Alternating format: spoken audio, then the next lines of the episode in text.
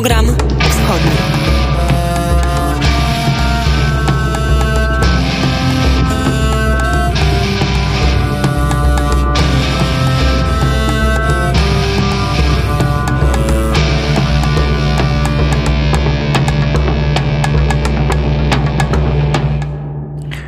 Program Wschodni dzisiaj z Warszawy. Wita się z Państwem Paweł Bobołowicz. Audycję realizuje Wiktoria Brocka i Wiktoria pierwszy raz realizuje program Wschodni. Pierwszy raz mamy okazję ze sobą e, współpracować. 17 września, 83. rocznica napaści Rosji Sowieckiej na Polskę. Dziś jest obchodzony też e, Dzień e, Sybiraka. Jakie były konsekwencje napaści na Polskę? To może warto tylko przypomnieć, że ostatni sowiecki żołnierz z Polski wyszedł 17 września 1993 roku. Bardzo często o tym mm, zapominamy, że konsekwencje tych wydarzeń sprzed 83 lat trwały jeszcze długo, długo w XX wieku, a wiele rzeczy mm, e, chyba do dzisiaj jest konsekwencją tego, co wtedy się wydarzyło. Sam fakt e, też o jednym z wydarzeń, o których dzisiaj opowiemy, przekop Mierzei Wiślanej, mm, że to mogło się dokonać teraz, a właściwie, że w ogóle musimy to zrobić, żeby E, mieć swoją własną żeglugę, niezależną od, mm, od e, wahań nastrojów Federacji Rosyjskiej. To też są konsekwencje tego, co wydarzyło się 17 września 1939 roku. Mam nadzieję, że uda nam się połączyć z Krzysztofem Skowrońskim, który bezpośrednio obserwuje e, te uroczystości związane z przekopem, otwarciem przekopu Mierzeli Wiślanej, ale będziemy też opowiadali o konsekwencjach i o tym, co wydarzyło się przed 83 laty na terenach e, dzisiejszej e, Ukrainy. W tym tygodniu też świat dowiedział się o nowych zbrodniach rosyjskich, dokonanych teraz, w tym roku, w czasie rosyjskiej inwazji. E, nowe ślady tych zbrodni w obwodzie charkowskim i o tym też będziemy dzisiaj w programie wschodnim opowiadać. Ale tradycyjnie zaczynamy od wiadomości z Białorusi przygotowanych przez Olgę Siemaszko. Nowiny UNET. Wiadomości wnet. Rozumiem, że jesteś e, w Wilnie. Tak, dzień dobry, jestem w Wilnie. E, Wilno takie pochmurne jak Warszawa? A tak, pogoda nie jest dzisiaj taka dobra. I coś boję się, że wiadomości, które przygotowałaś, też mogą być e, nie najlepsze. Posłuchajmy. Дзесь Беларусь абходзіць дзень ядносці народовай, то наймлодшае свята на Беларусі обходзона пораз другі. І это свята о бардзо неядназначнай гісторыі, бо 17 жэсня 1969 року наступіла з'ядначэнне ўсходняй і заходняй Беларусі. Дакладней згодне з пактам Рэбентроп молатов належонца ваўчас до Польскі заходняя Беларусь застала прыланчона да беларускай рэпублікі радзецкай. Помысл на свята Святкаванне дня еднасці народовай 17 вжэсня належыць до лукашэнкі. Устанавенне свента на Беларусі вываляла обужэнне в Польсцы. Згодня з асвячэннем польскага МЗ я цалкавіце незразумелая ў партія палітыкі гістарычнай Беларусі на паксе Сталін Хітлер. Але сам Лукашенко і яго зваленіцы барза любім то свята на Беларусі і то єдиний дзень в року, кеды патрыятызм э, попросту бжмі з каждого жалязам. Дзесь в мінску адбэндзіся такі дуже дужы форум патрыотов Беларусі в каждой школе адбыліся ж годзіны інфармацыйна ў гісторыі Беларусі учнёвы навучыцеля працаўніцы фабрык і колхозов засталі змушэнне до рабення патрыятычных з'енж з флагам люб на грані фільм в которых апавядаем як бардзо кохаем лукашенко. Ад самым тая праца можна зараз забачыць в інтэрнэце. Владзы теж запавядзялі амнестія до дня еднасці народовай і паразмаўляем мы tym trochę później. Łukaszenka, Łukaszenkowska organizacja podająca się za Centrum Obrony Praw Człowieka odsłoniła w tym tygodniu na polskim cmentarzu wojskowym w Dolniejchowie nagrobek Kamila Trzeczki. Ogłosiła też powołanie fundacji i nagrody imieni dezertera. Szeregowiec Wojska Polskiego, przypomnę, w grudniu ubiegłego roku podczas kryzysu migracyjnego na polsko-białoruskiej granicy uciekł na Białoruś. Czeczka występował w białoruskich i rosyjskich mediach oraz na konferencji prasowej, gdzie opowiedział, jakoby polscy żołnierze, w tym которым он бралі ўдзел в масовых забуйствах мігрантаў з блізкіго ўсходу штурмуёнцых польскам граніцам. 17 марца э, зналежонага павешанего вынаймуваным мешканню в мінску. А 5 мая эмельшешко застаў пахаваны на польскім цментажу военным во все долхіну в рэгіёне вілейскім. Спачываем там жаўнежы полеглі полеглы войне войска э, польска-бальшавіцкай в 19 року ораз кампанія обороннай 60 1969 року. Выдлук прадстаўіцеля прорэжымовай арганізацыі Беларусі пенёнзы на нагробак заставы пшаказаная przez дарчынцаў з Польскі і Беларусі, вспраёнцых правдзівым дэмакрацыя і права чалавека. Цэнтрум паінфармаваў тэж, же заложы мензанарадовым фундацыя імені Эміля Чэчкі. Pogrzeb Czeszka na cmentarzu polskich żołnierzy we wsi Dolchinów daje nadzieję, że to miejscem pochówki polskich żołnierzy pozostanie na Białorusi, bo teraz przypomnę, że władze Białorusi masowo niszczą polskie groby wojskowe. I kolejny taki incydent zdążył się na Grudniszczyźnie o zniszczenie mogiły czterech żołnierzy polskiego podziemia pod wsią Plebaniszki poinformował Związek Polaków na Białorusi. I jeszcze informacje o naszych kolegach. Białoruskie Stowarzyszenie Dziennikarzy informuje, że siły bezpieczeństwa ponownie zaczęli odwiedzić dziennikarzy regionalnych. Co najmniej pięć przeszukań dziennikarzy miało miejsce w czterech miastach Białorusi. Znane jest co najmniej jedno aresztowanie. Według BASZ w niewoli przebywa obecnie 29 przedstawicieli mediów i wśród nich jest nasz współpracownik Andrzej Patrzobut, którego z dnia dnia on wysłał list. Dziennikarz informuje, że jego sprawa powinna zostać przekazana do prokuratury generalnej, stamtąd do Sądu Najwyższego, a następnie do jednego z sądów okręgowych.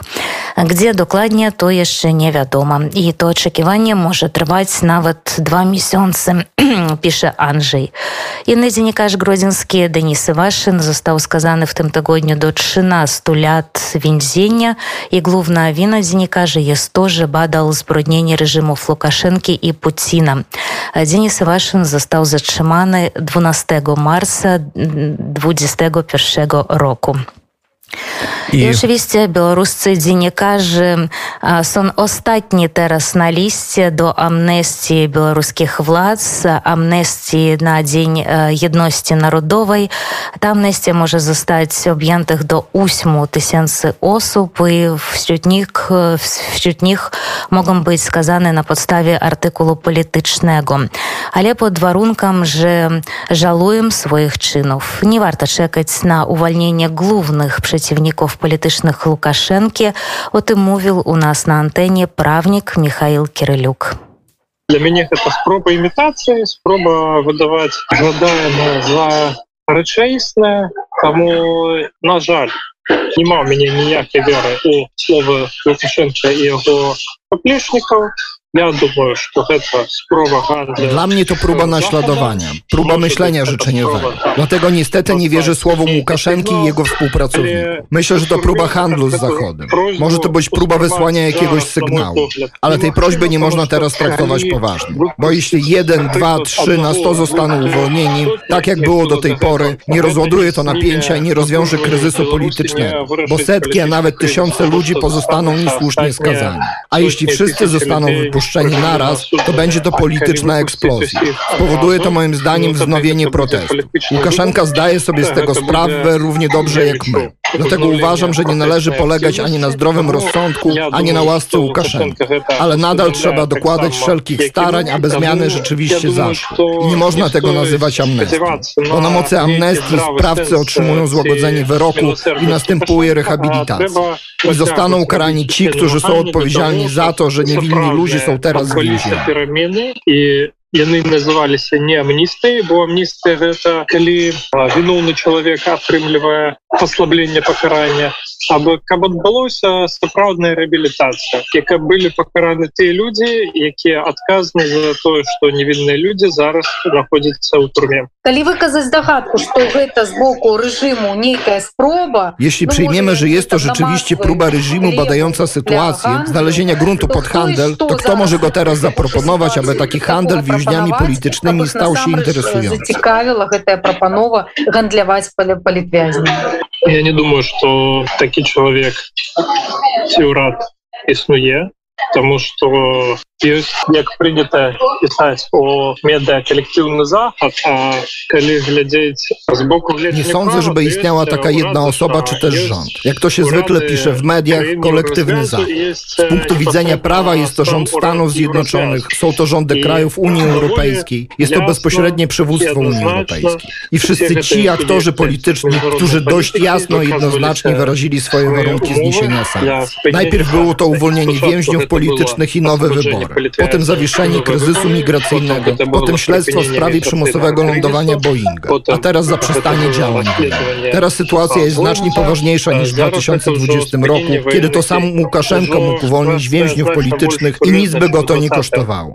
Co teraz może zrobić? Zatrzymać wojska Putina stacjonujące na białoruskiej ziemi, a bez tego nic się nie zmieni. Więc nie sądzę, że istnieje łatwe wyjście. Dlatego musimy podążać ścieżką, którą podążamy bez względu na to, jak trudna ona jest. наўрад ці штосьці зменіцца Таму я не думаю яшчэ раз что мы тут можем разлічваць на лёгкі шлях нам трэба ісці тым шляхам які мы ідзем які б цяжкімі не аказаўся А можа гэта і насамрэч A czy nie może to być amnestia, która byłaby amnestią sezonową, wyznaczoną na określoną datę, na przykład Dnia Zwycięstwa? I wtedy nie miałoby to nic wspólnego z handlem więźniami politycznymi. Калі гэта сезонная амністыя, тады палітычна няма на што разлічваць увогуле. Я маю на увазе ну, таких сур'ёзных палітычных, як Максим Знак, Мария Колесникова, там, Бабарика, Тихановский, Статкевич, Северинец. Это может быть я допускаю вызваленне там одного двух там десяткаў людзей якія сапраўды не бралі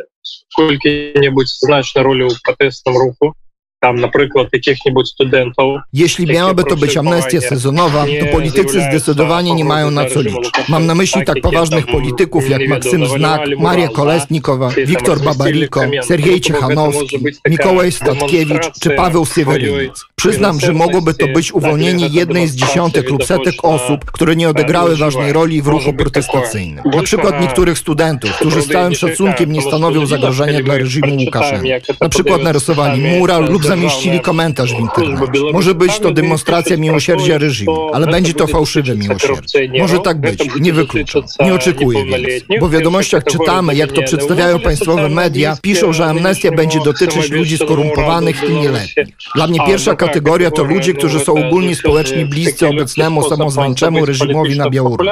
A druga kategoria to łatwy sposób na zdobycie popularności politycznej. Otrzymanie wdzięczności od matek oczekujących na swoje dzieci. Na przykład mogli zostać złapani na podstawie artykułu narkotykowego. Jeden nastolatek dał drugiemu marihuanę i obaj zostali skazani na Białorusi na 10 lat. Tych ludzi można wypuścić. Jeśli chodzi o politycznych, zaznaczono, że osoba może zostać zwolniona, jeśli żałuje swoich czynów. A po drugie, jeśli Łukaszenka osobiście rozpatrzy sprawę. Po dwóch latach mam pełne prawo być dumny z Białorusinów. Niewielu skazanych napisało prośbę o ułaskawienie. Z tych tysięcy więźniów politycznych mamy jednego Woskreseńskiego i jednego Protasiewicza ze znanych osób. Wszystkie pozostałe tysiące nie wyraziły jeszcze chęci przyznania się do winy i publicznej skruchy. Президент особисто разглядел его справа.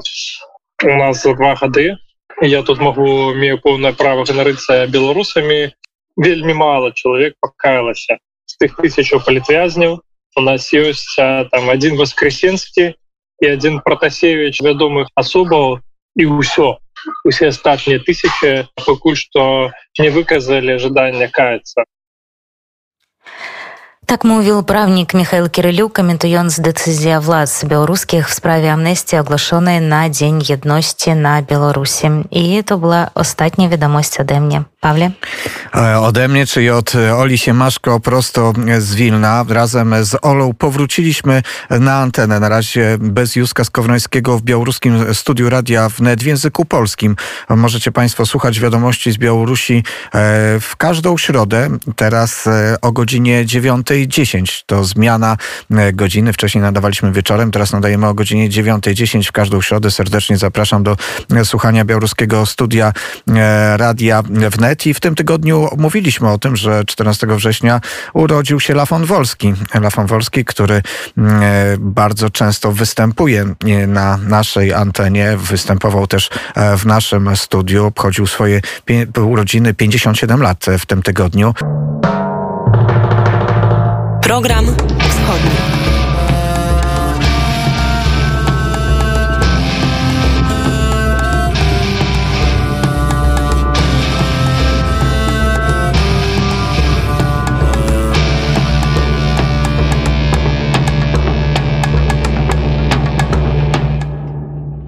Program Wschodni jest godzina 10.22. W tym tygodniu świat dowiedział się o kolejnych rosyjskich zbrodniach popełnionych na Ukrainie, tam gdzie wchodzi ukraińska armia i wyzwala kolejne tereny.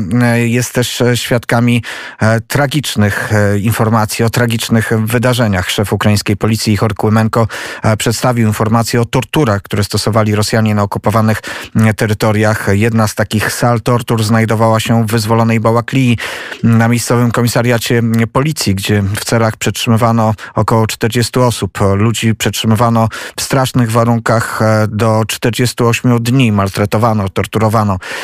Druga taka sala tortur znajdowała się na terenie miejscowej drukarni.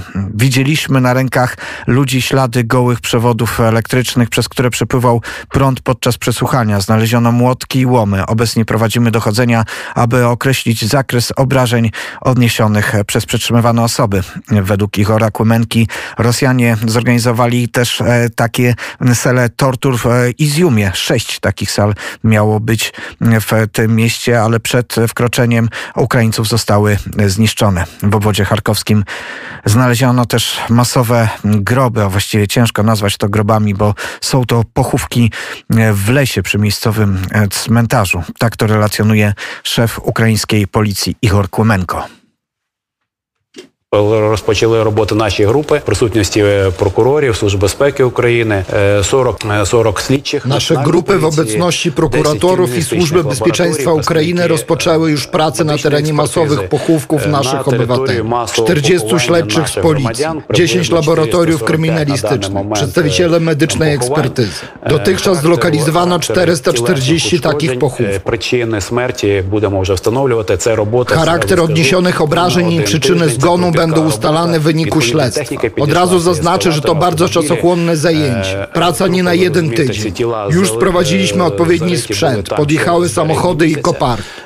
Gwoli zrozumieniem pragnę zaznaczyć, że zwłoki tam spoczywają od marca bieżącego roku.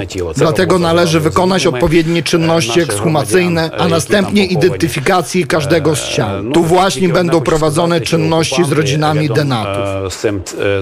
Chcę dodać jeszcze jedno. Okupanci urządzili ten cmentarz obok istniejącego cmentarza. Tu też mieli swoje pozycje ogniowe. Spędzali czas na wandalizmie. Zgodnie z relacjami świadków, Rosjanie nie mając zajęcia, po prostu dla zabicia czasu, strzelali do nagrobków na tym cmentarzu. Rosjanie розстрілювали просто від того, що не було що робити, пам'ятники, які на цьому цвинтарі знаходились. Świat zareagował na zbrodnie w obwodzie charkowskim. Szef gabinetu prezydenta Rzeczypospolitej Polskiej Paweł Szrot zauważył, że Izjum wpadł w ręce okupantów właśnie wtedy, gdy świat dowiedział się o masakrze w Buczy. Oni wiedzieli, że już znamy ich metody i zimną krwią robili swoje, napisał szef gabinetu prezydenta. Sekretarz stanu USA Antony Blinken napisał, że doniesienia o masowych pochówkach są bolesne i powinny wzmocnić nasze wsparcie dla odważnych Ukraińców do dążących do wyzwolenia swojej ojczyzny.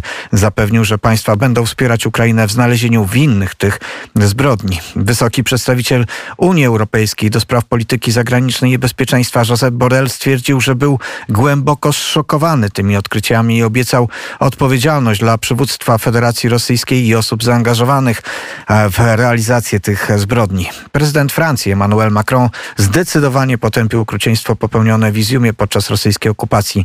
Nie ma pokoju bez sprawiedliwości, podkreślił Macron. Prezydent Litwy Gitanas Nauseda wezwał do wszelkich w środku użycia wszelkich środków, by pomóc Ukrainie w powstrzymaniu zabijania ludności cywilnej i wojny. Okupanci sieją nieszczęście i śmierć gdziekolwiek się pojawią, napisał prezydent Litwy. Tak wygląda rosyjska okupacja w 2022 roku, a rozmawiamy o tym w kontekście też wydarzeń 17 września 1939 roku. Ukraina i ukraińska ziemia była świadkiem tego, co robili Sowieci, gdy weszli na ówczesne tereny Rzeczypospolitej. Łączymy się teraz z Kijowem, a właściwie pod kijowską Bykownią, gdzie jest nasz korespondent Dmytro Antonik. Dzień dobry, Dmytrze.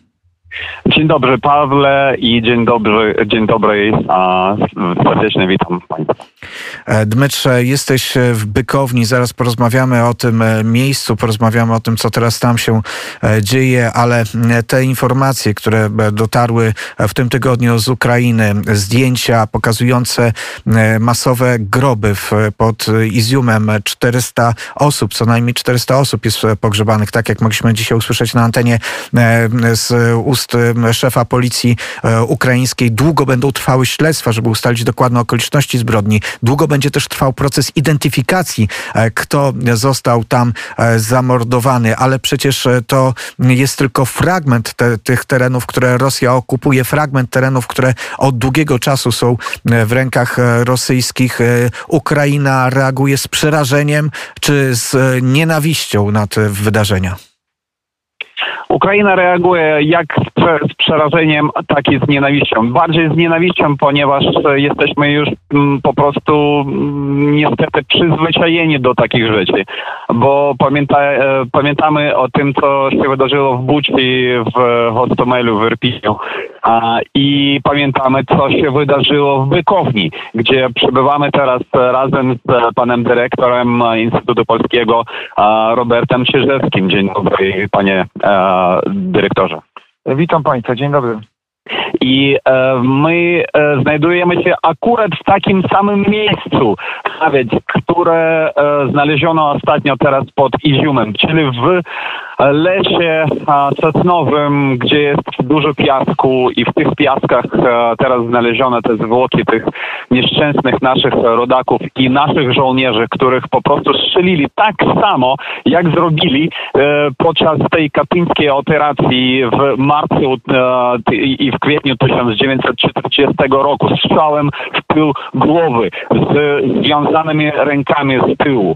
I takie zwłoki też my tam, ile wiem, wiem, to tam też są znalezione. Po prostu nic się nie zmienia w tej tradycji, bestialskiej tradycji NKWD, KGB, CK i być może jeszcze wcześniej. Czyli absolutnie e, jesteśmy świadkami to, tego samego, co się wydarzało wtedy i wydarzy się teraz. I podejrzewam, że to nie, nie, ostatni niestety grup, który znaleźliśmy z takimi e, okrutnymi rzeczami.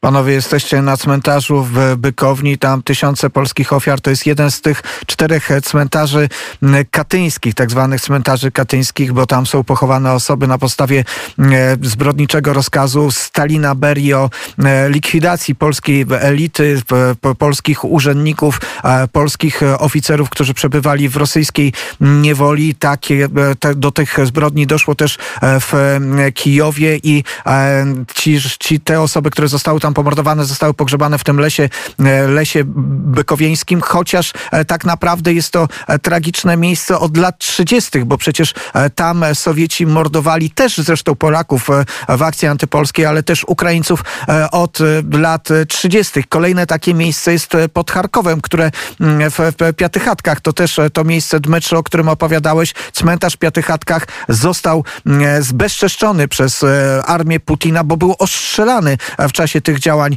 wojennych, ale to jest stały taki element działania wojsk rosyjskich. Mogliśmy dzisiaj usłyszeć, że na tych terenach okupowanych żołnierze rosyjscy dla zabawy strzelają do nagrobków, do nagrobków na cmentarzach, niszcząc je, a jednocześnie obok gdzieś chowając swoje, swoje ofiary.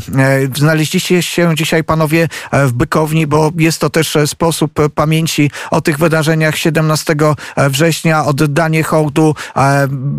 Jak wyglądają dzisiaj uroczystości, czy też wasze uczczenie tych ofiar 17 września 1939 roku i konsekwencji 17 września 1939 roku? E, dzień dobry Państwu.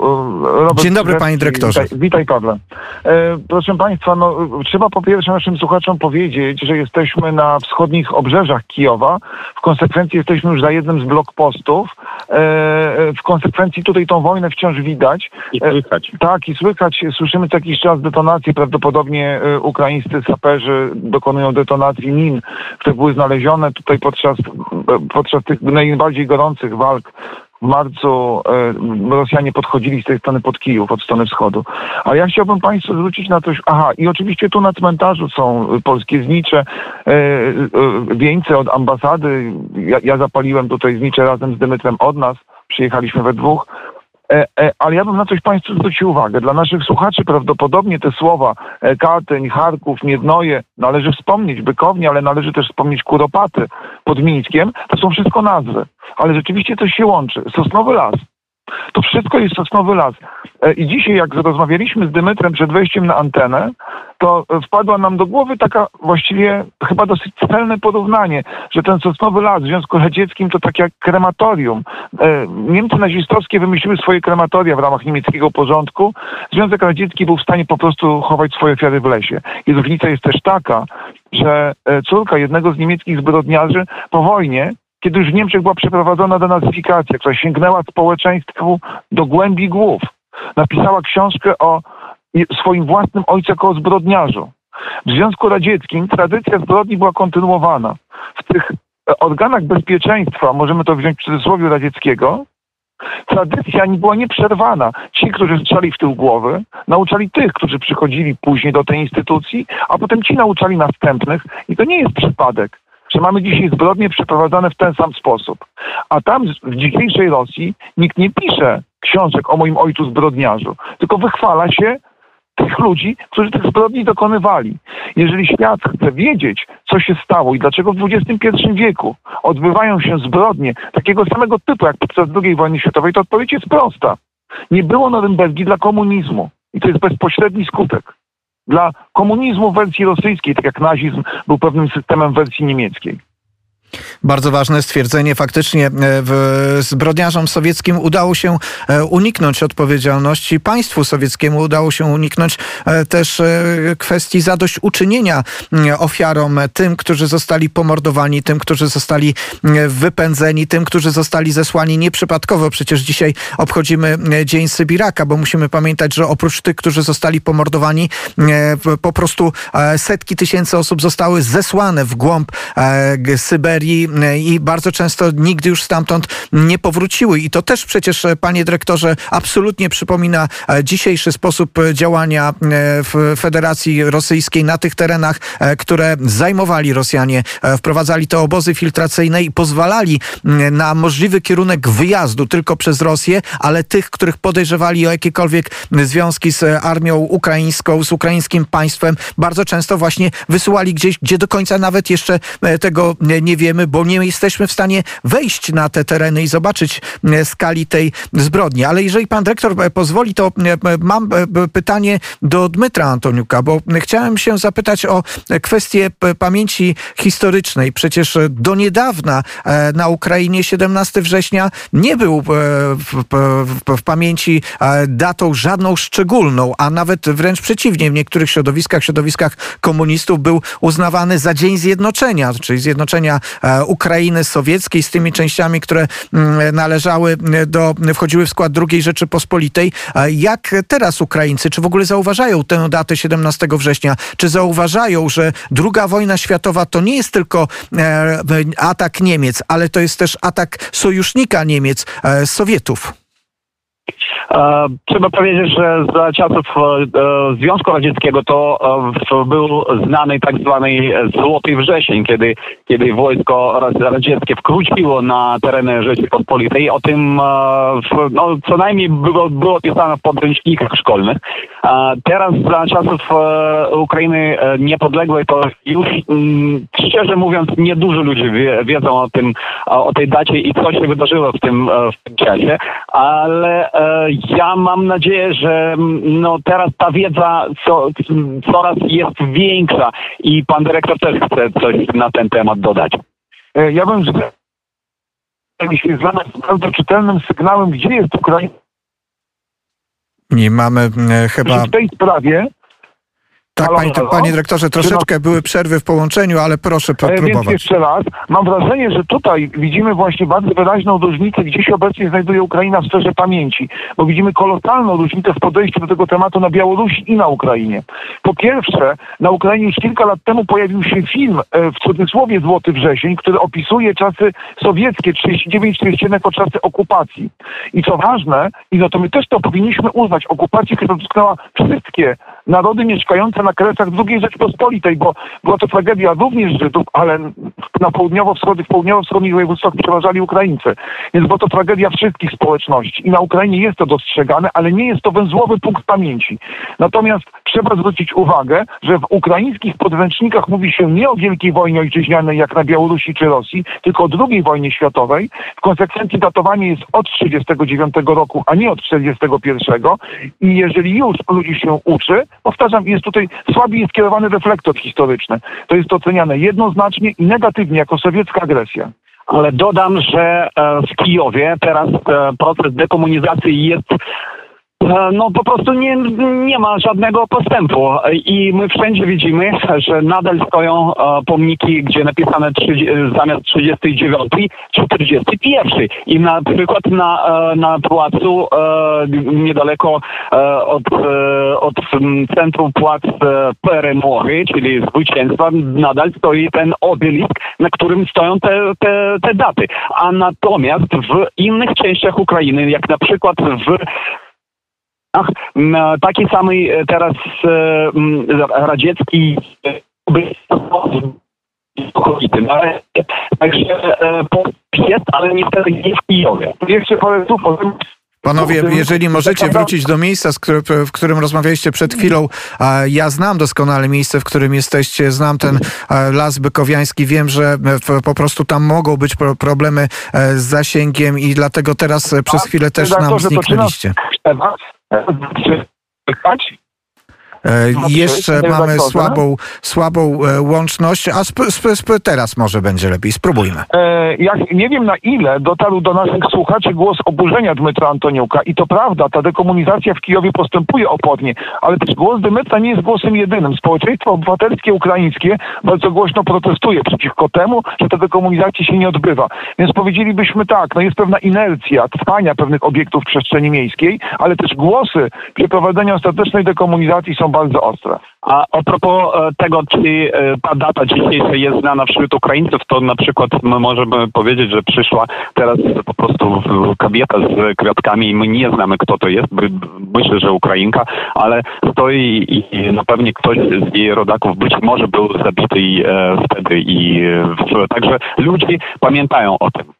Być może Dmytrze uda ci się jeszcze z panią porozmawiać, ale to warto, żebyśmy powiedzieli naszym słuchaczom, którzy nie byli na tym e, cmentarzu. Powiedzieliście o tym sosnowym lesie, potężnym sosnowym lesie, przez który się bardzo długo e, jedzie, a jeszcze olbrzymia część przecież w ogóle jest taka poza e, tymi miejscami normalnego przemieszczania się. Tam jest w wielu miejscach są powieszone zdjęcia, są powieszone ręczniki ukraińskie. To te ślady po tym, że bliscy pamiętają o tych mordach i że spodziewają się, że gdzieś w tych lasach e, są szczątki ich e, bliskich. Na, samym, e, na samej tej, tej, tej części, gdzie są pomniki, znajduje się oczywiście ta część poświęcona polskim żołnierzom, polskim działaczom pomordowanym na podstawie rozkazu Berii, ale jest też, są też dwa pomniki poświęcone Ukraińcom tam pomordowanym właśnie w czasach, w czasach stalinowskich, bo ten las jako miejsce kaźni też funkcjonował jeszcze po wojnie, i, a później stał się e, terenem rekreacyjnym i e, przez długi czas taką funkcję e, pełnił. Zresztą podobna sytuacja była w Piatychatkach podcharkowskich. Tam na miejscu kaźni, przecież tam nie było żadnej informacji do lat 90. o tym, że to jest miejsce, gdzie są tysiące ofiar. Tam sowieckie służby zbudowały ośrodek wypoczynkowy. Czyli mamy bardzo często do czynienia z takim podwójną zbrodnią. Jedna zbrodnia to bezpośrednia, a druga zbrodnia zbrodnia to próba hańbiących aktów, profanacji w tych miejscach. Tak się też działo we Włodzimierzu Wołyńskim, gdzie na terenie tamtego grodziska było wielkie miejsce rozstrzeliwań i miejsce kaźni, też potężnej, do dzisiaj do końca nieustalonej, ale wielotysięcznej liczby więźniów. Zresztą tam akurat dokonywano mordów i w czasach sowieckich, i w czasach niemieckich, i znowu w, w czasach, w czasach sowieckich, więc E, to jest miejsce, które skrywa e, Dmytrze nie tylko, e, chociaż to jak to brzmi, nawet tak, to jest absolutnie niewłaściwe sformułowanie, ale skrywa nie dwa tysiące ciał, ale może skrywać setki tysięcy ciał pogrzebanych ofiar sowieckiego systemu. Dokładnie tak, ponieważ tutaj e, zostały odkryte tylko częściowe te e, doły śmierci, a, bo my wiemy o tym, że w tym lesie jeszcze są niezbadane tereny, gdzie e, podejrzewamy, że też e, b, mogą być te doły śmierci i gdzie kolejne e, ofiary tych e, zbrodni stalinowskich mogą przebywać, ale pan dyrektor też chce do tego dodać.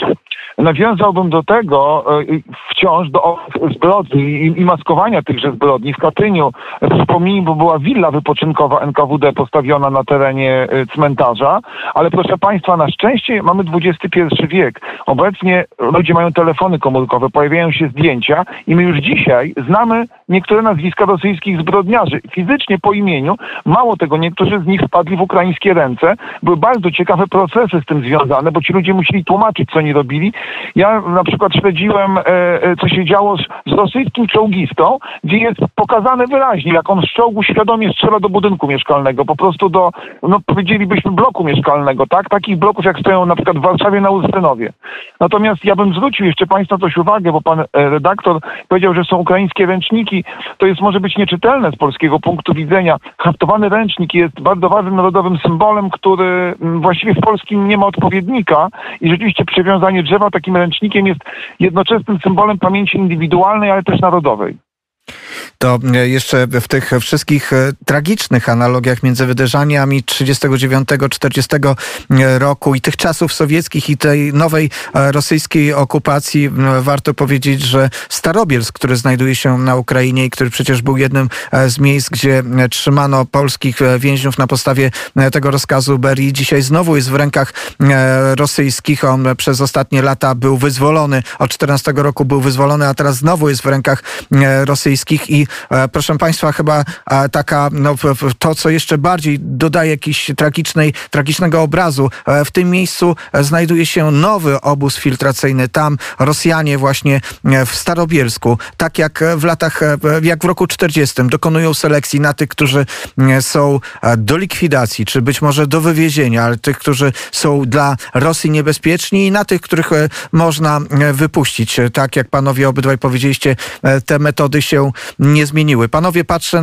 na mapę alarmów, bo rozmawiamy z wami i mamy takie poczucie, że no właściwie jest to dzień, w którym możecie uczcić pamięć o tych wydarzeniach z 1939 roku, ale przecież jest ten też kontekst bezpośrednio wasz. Ostatni alarm w Kijowie był dzisiaj w nocy. Jak wygląda ta sytuacja teraz? Jak dzisiaj się przemieszczaliście przez Kijów? Jak wygląda życie w ukraińskiej stolicy? No życie wygląda ostatnio jak zwykłe. My już naprawdę przyzwyczailiśmy się do tych alarmów i e, no nie reagujemy tak ostro, jak to było jeszcze w kwietniu powiem, albo w, szczególnie w marcu. Ale no życie jest mm, jak zwykłe. Po prostu w, przy, jesteśmy już przyzwyczajeni. Ja bym jeszcze coś dodał, bo kiedy e, panie redaktorze pytał pan o zbrodnię, to pytał pan, czy to jest e, e, nienawiść czy strach. A ja bym jeszcze użył innego pojęcia, determinacja. W Kijowie ja bym wyczuł raczej mniej niż nienawiść, tylko taką spokojną determinację, tym spokojniejszą po ostatnich sukcesach armii ukraińskiej. Ludzie rzeczywiście przyzwyczaili się do życia w sytuacji, kiedy pojawiają się co jakiś czas alarmy, natomiast y, na Zachodzie wciąż się pojawiają pytania, na ile Ukraina może się złamać, na ile będzie się bronić. Ja myślę, że to właśnie determinację wzmacniają takie, takie doniesienia. To nie jest strach, to nie jest też w pełni nienawiść. Jest to raczej przekonanie o tym, mamy rację, damy radę. Ważne jest też, że świat pomaga. To jest też oczywiście argument, który słychać. E, obecnie, e, kiedy jest się Polakiem w Kijowie, bo to też bardzo istotne, to widać ogromną, ogromną sympatię. E, czasami nawet trudno spokojnie przejść, zrobić zakupy bez tego, żeby ktoś sympatię okazał, dziękował, sprzedawczyni w sklepie, kelner w restauracji, przypadkowy człowiek na ulicy, prawnik, u którego się zakupuje usługi i tak dalej. Obserwujemy sytuację. Panowie, no cóż, e, prywatnie dodam, że już niedługo spotkamy się w przyszłym tygodniu e, w konferencji Awiaremczy, ale też e, nasze spotkanie w Kijowie i pewnie odwiedzimy, a na pewno ja będę chciał powrócić do tych miejsc, w których teraz dzisiaj jesteście. Moimi Państwa gośćmi, współgospodarzami byli dyrektor Robert Czyżewski, dyrektor Instytutu Polskiego w Kijowie. Dziękuję Państwu bardzo. Dziękujemy Panie Dyrektorze i Dmytra Antoniuk, nasz korespondent w Kijowie. Dmytrze, bardzo serdecznie E, dziękuję.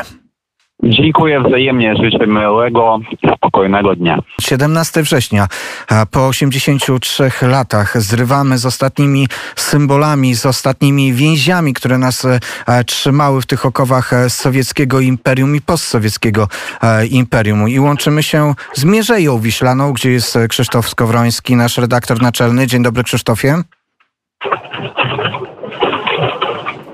E, nie wiem, czy Krzysztof Skowroński nas e, słyszy. Może, tak, e, słyszę i to bardzo dobrze, ale nie wiem, czy nasze połączenie nie zostanie zerwane, bo to e, mierzeja różnie bywa e, z internetem, ale rzeczywiście jadę. Jadę razem z, można powiedzieć, z budowniczami tego kanału żeglugowego, czyli przekopu Mierzei Wiślanej.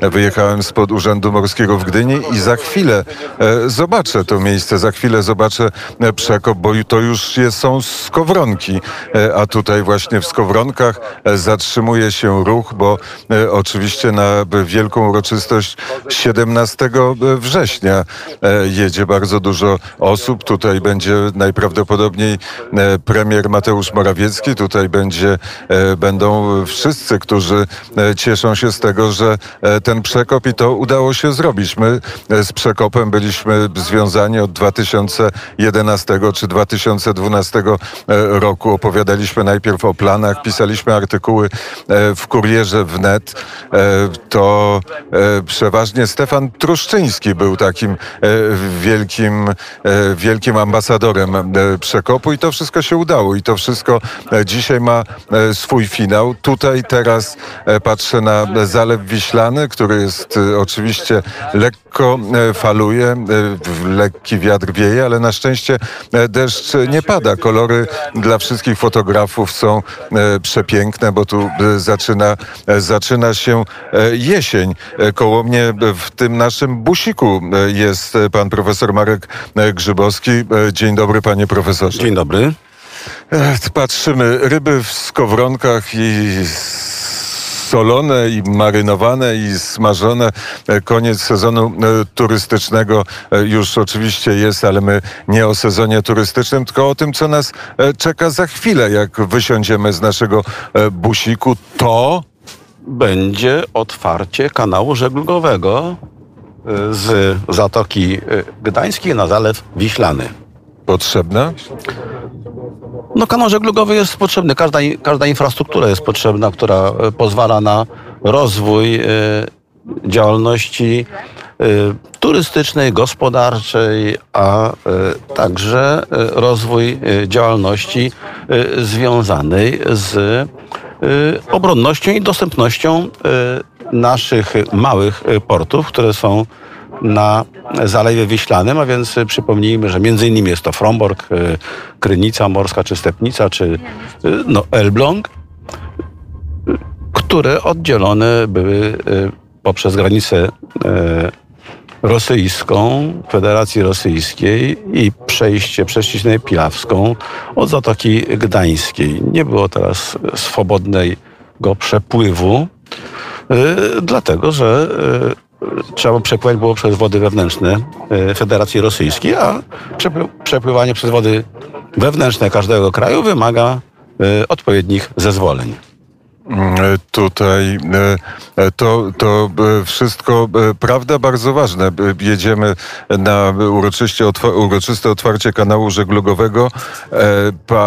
Rozmawialiśmy tutaj na temat innego momentu w historii Polski, bo za chwilę będą uroczystości związane z obchodzeniem stulecia portu w Gdyni i tej wizjonerskiej budowy, która rozpoczęła się w roku 1922.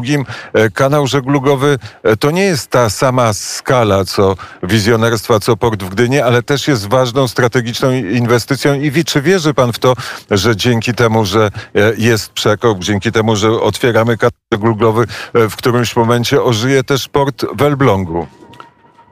Powiedzmy, że każdy port może skorzystać z tej okazji, że ma nowe połączenie trzeba uświadomić y, słuchaczom taką rzecz, że kanał żeglugowy powstaje na drodze morskiej E60. Droga morska to jest tak samo jak droga lądowa, tylko drogi morskie to są wytyczone szlaki dla statków, y, żeglarzy i tych, którzy chcą wykorzystać tą drogę do przewozu towarów lub uprawiania y, turystyki lub żeglarska. Droga E60, żeby każdy miał świadomość.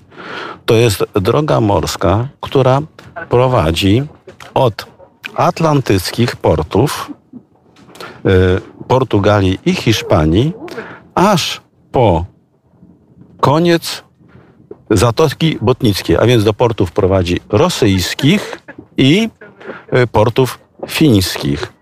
Ta droga wzdłuż całej Europy zapewnia i daje szansę na rozwój kontaktów handlowych i gospodarczych w żegludze krótkiego zasięgu, bo my ciągle oglądamy duże statki, jak pływają przez kanał Suezki czy kanał Panamski, natomiast małe statki też mają y, swoje miejsce w transporcie morskim i kraje y, Europy Zachodniej mocno wykorzystują żeglugę bliskiego zasięgu, a więc y, kanał żeglugowy, który teraz będzie otwierany, który został zbudowany, to jest element drogi E60 prowadzącej wzdłuż prawie całego wybrzeża y, Europy Północnej. Panie profesorze, bardzo serdecznie dziękuję. Profesor Marek Grzybowski, prezes zarządu Bałtyckiego Klastra Morskiego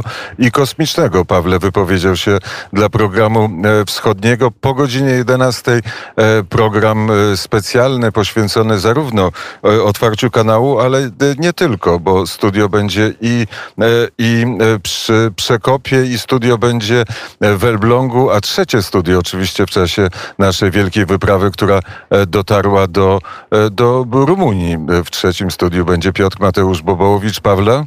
Krzysztofie, nawet już są w naszej audycji. Za chwilę porozmawiamy z naszym studiem w Rumunii, ale chciałem się ciebie zapytać o jedno wrażenie. Przybyłeś z wielkiej wyprawy w szybkim tempie na Mierzeję Wiślaną. Czy czuwasz, że jesteś obok Federacji Rosyjskiej?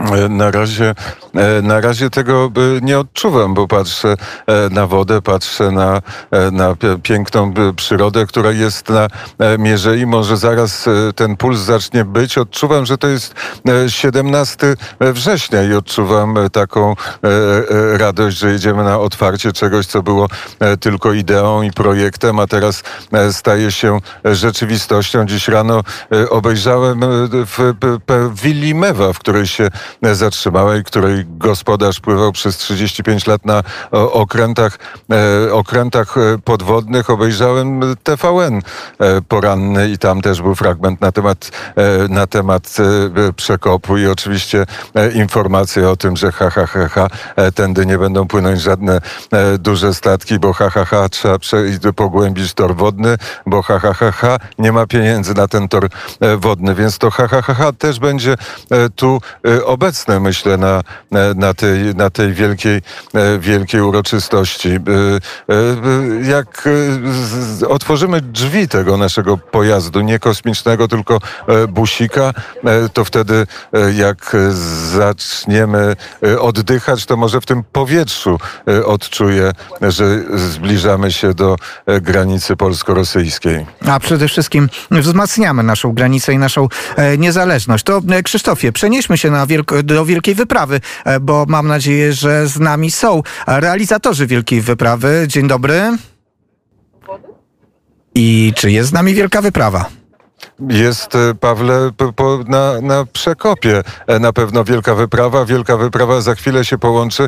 To ja zapraszam Cię, Pawle, do na kanale żeglugowym e, profesor e, Marek Grzybowski mnie ciągle poprawia, no bo e, przyjechał, przyjechał dziennikarz z Warszawy i mówi na, na, sta, na okręt, mówi statek, na, na wody Zalewu Wiślanego mówi morze, na żaglówkę mówi motorówka, tak wszystko mu się w głowie miesza, ale na szczęście profesor Marek Grzybowski i obok mnie siedzi też pan Cezary Spigarski, Fundacja Promocji Przemysłu E, e, okrętowego. Dzień dobry panu. Dzień dobry.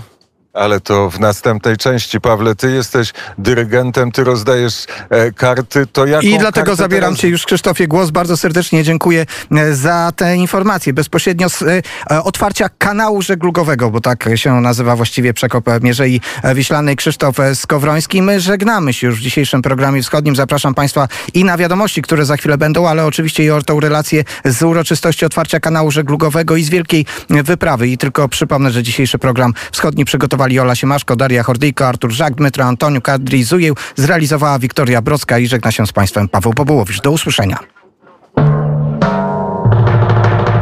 Program Wschodni.